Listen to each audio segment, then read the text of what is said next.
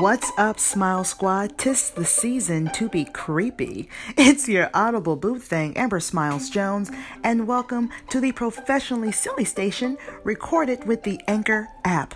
Now, as you guys know, Halloween is right around the corner, and I must be honest with you, it is definitely one of my, no, it is the favoriteest holiday that we have. I love it. I know Christmas is fun because you get stuff, but when you're an adult and you're not in a relationship or you don't have children or family or anything like that, Christmas is another damn day, but Halloween, mm, when I was a kid, I got to get free candy, I got to get dressed up in scary costumes, and then as an adult, I got to get drunk. So, yay for me! Just another excuse to get drunk, but this time I get to dress up while I do it. I've got a very fun and creepy episode for you, and today we are going to talk about the top 10 scary and creepy Halloween stories. Yeah, that's what's going to happen. So I'll be right back after you hear this random sound.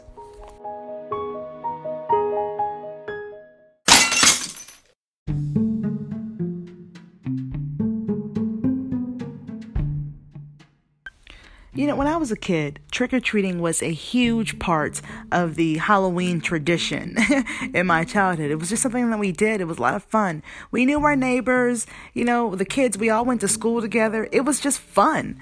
You know, I loved it. And there was nothing more fun than getting dressed up and begging for free candy.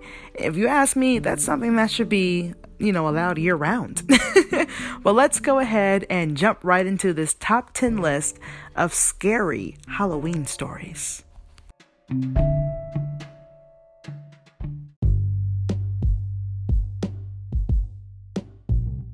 Coming in at number 10 is one that would annoy the shit out of anyone with a soul and a heart. We have the Halloween Fat Shamer.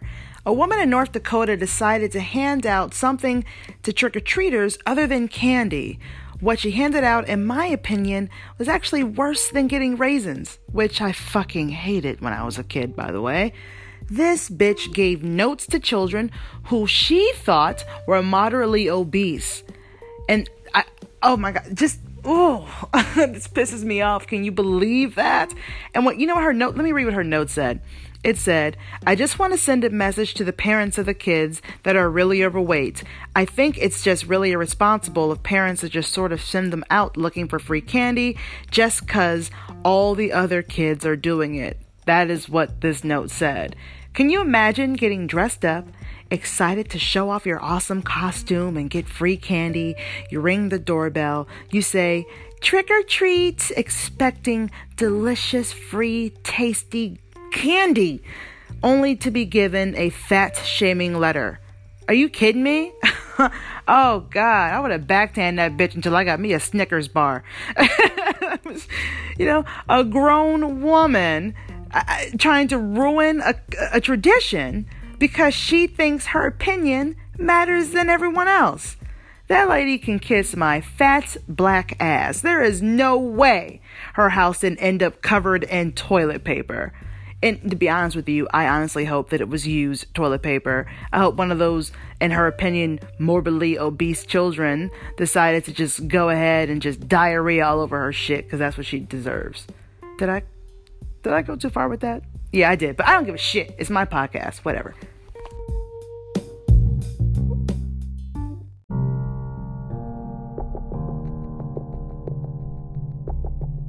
This next one is as creepy as they come. We have the trick or treat flasher.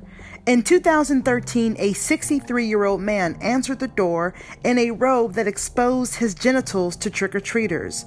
Deputies received several complaints about the flasher. This disgusting human being would open his door wearing an open robe with nothing underneath, exposing himself to children. And unfortunately, this isn't the only case that they've heard of this happening. This has been reported around the country. John Vowles was arrested at his home on Deed Circle on two counts of lewd and lascivious exhibition. I have to say, that is pretty fucking creepy.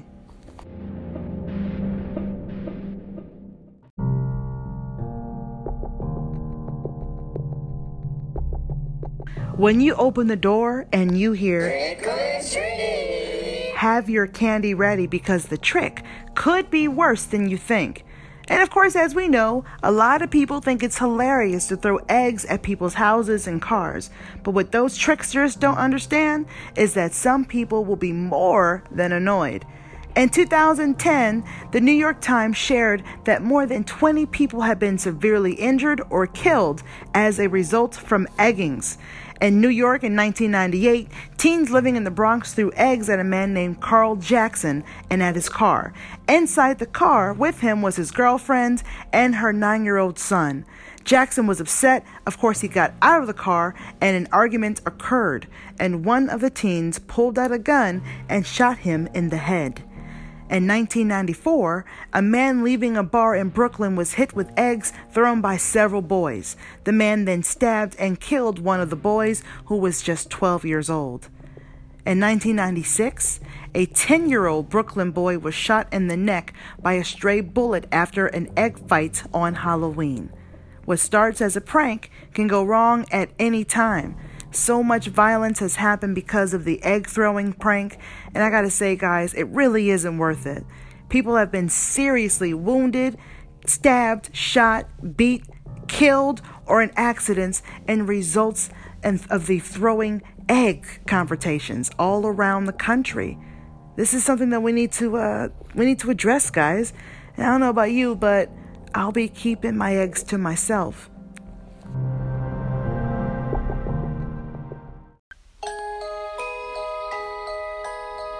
This next one may be a familiar story for most of you. The Candyman is dropping in at number 7.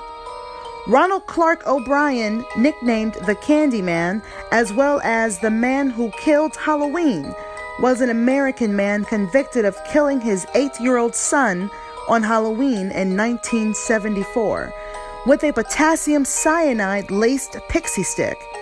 He gave out the lace candy to a few other children who were lucky enough not to have eaten the candy. He poisoned the candy to get insurance money to cover his debts. He was later killed by lethal injection in 1984, and I'm sure he will not be missed.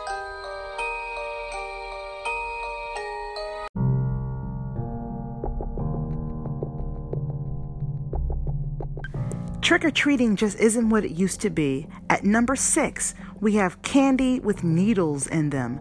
And for in some insane reason, people thought that it was funny to put needles into candy and then give them to children. I will never understand that idiotic way of thinking. In the year 2000, 49 year old man in Minneapolis was accused of putting needles into Snickers candy bars and giving them to children on Halloween. James Joseph Smith was charged with one count of adulterating a substance with intent to cause death, harm, or illness. Unfortunately, a teenage boy bit into the candy and it stabbed him in his mouth. Now, luckily, he wasn't seriously injured. In 2015, a Connecticut resident found a needle in a Snickers bar obtained while trick or treating on Halloween. In 2016, a nail was found inside of a Snickers bar in Michigan. Now, unfortunately, this has not been small problems. These, these have been issues and problems that have been happening all over the country for years. So I urge you to please be careful when eating your Halloween candy.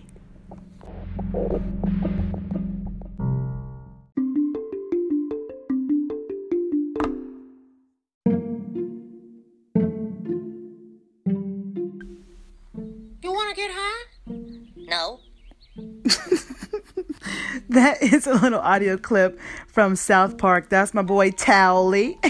now, I am a 420 friendly human being living in Los Angeles, California, where marijuana is legal. And as you know, it is legal in many states. Hip hip hooray for that.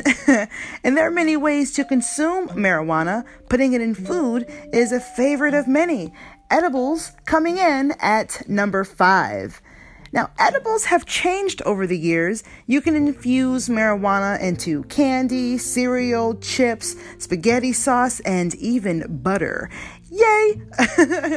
but I have to be honest with you, I draw a line at giving candy edibles to children who are trick or treating. But unfortunately, there have been several reports that children manage to get their hands on marijuana candy edibles. I, for one, not a fan of edibles. I mean, either they work too well or not at all for me. And when they work too well, I usually end up in a corner in a fetal position crying for my mother. Or, you know, Elmer Fudd, whoever shows up. Remember, I am super high at this moment.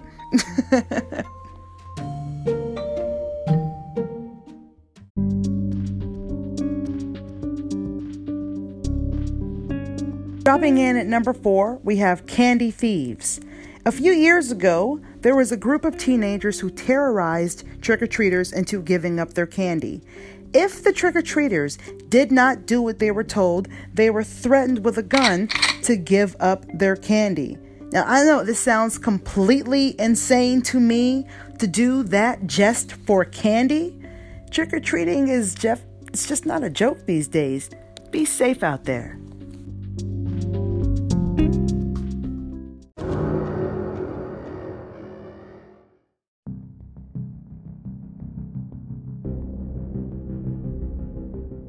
Unfortunately, at number three, we have Taylor Van Diest. In 2011, on Halloween, Taylor was abducted by a 32 year old man named Matthew Forrester on her way to meet a friend. Forrester strangled and bludgeoned the 18 year old on Halloween and left her for dead by railroad tracks.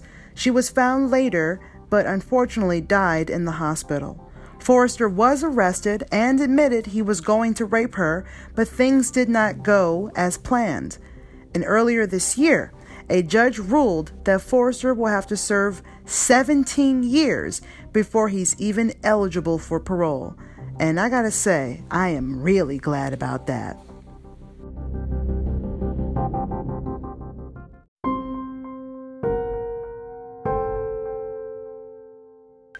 Number two, we have Halloween decor. In 2005, in Delaware, residents saw a body hanging from a tree during Halloween. Of course, they assumed it was a scary Halloween decoration. Unfortunately, they were all wrong. It was actually the body of a 42 year old woman. She had been left hanging from a tree for three hours before residents realized it was an actual person.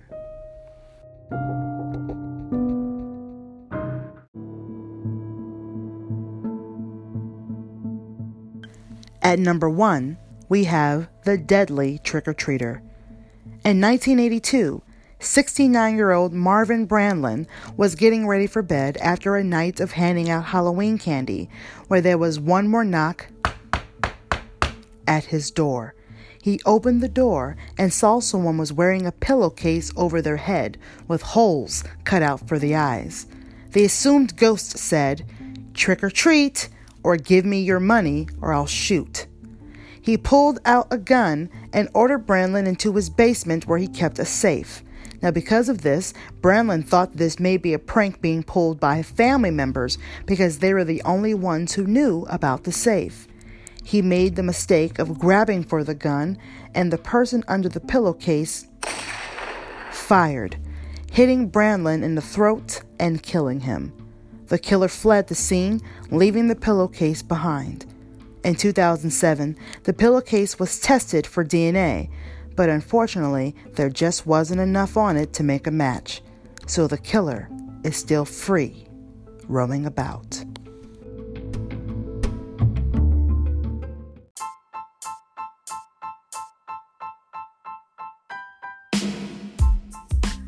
Damn, that was some creepy shit. I gotta tell you. you know, and, and in doing the research uh, for this particular topic, finding those scary Halloween stories, it was kind of creepy for me because I was doing this in my apartment alone at night by myself in the dark. Okay, it wasn't dark, but it was dark outside. thus adding to the more creepy nature of recording it. And it, it was it, it was fun though. It was. It was. I, I definitely want to do more type of creepy content. But I really want to thank you guys so much for listening, you know, to my professionally silly podcast here on Anchor or whichever auditory platform you've chosen because the Audible Boo thing is available on many, many other Audible platforms such as Spotify, Google Podcast, Apple Podcasts, and many more. So if you are already a member of the Smile Squad, I really appreciate your support. And if this is your first time listening to this station, thank you so much for joining me. I love you. And if you haven't already, go ahead and tap that subscribe and or favorite button so you can be notified whenever I post my weekly episodes. Yay!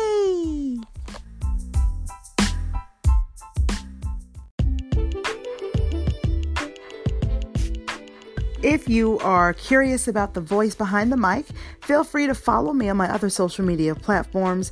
And I actually have clickable links in the description box of every last one of my YouTube videos. So, uh, which is also called Professionally Silly. So you can check me out there as well. So once again, it's your Audible Boo thing, Amber Smiles Jones.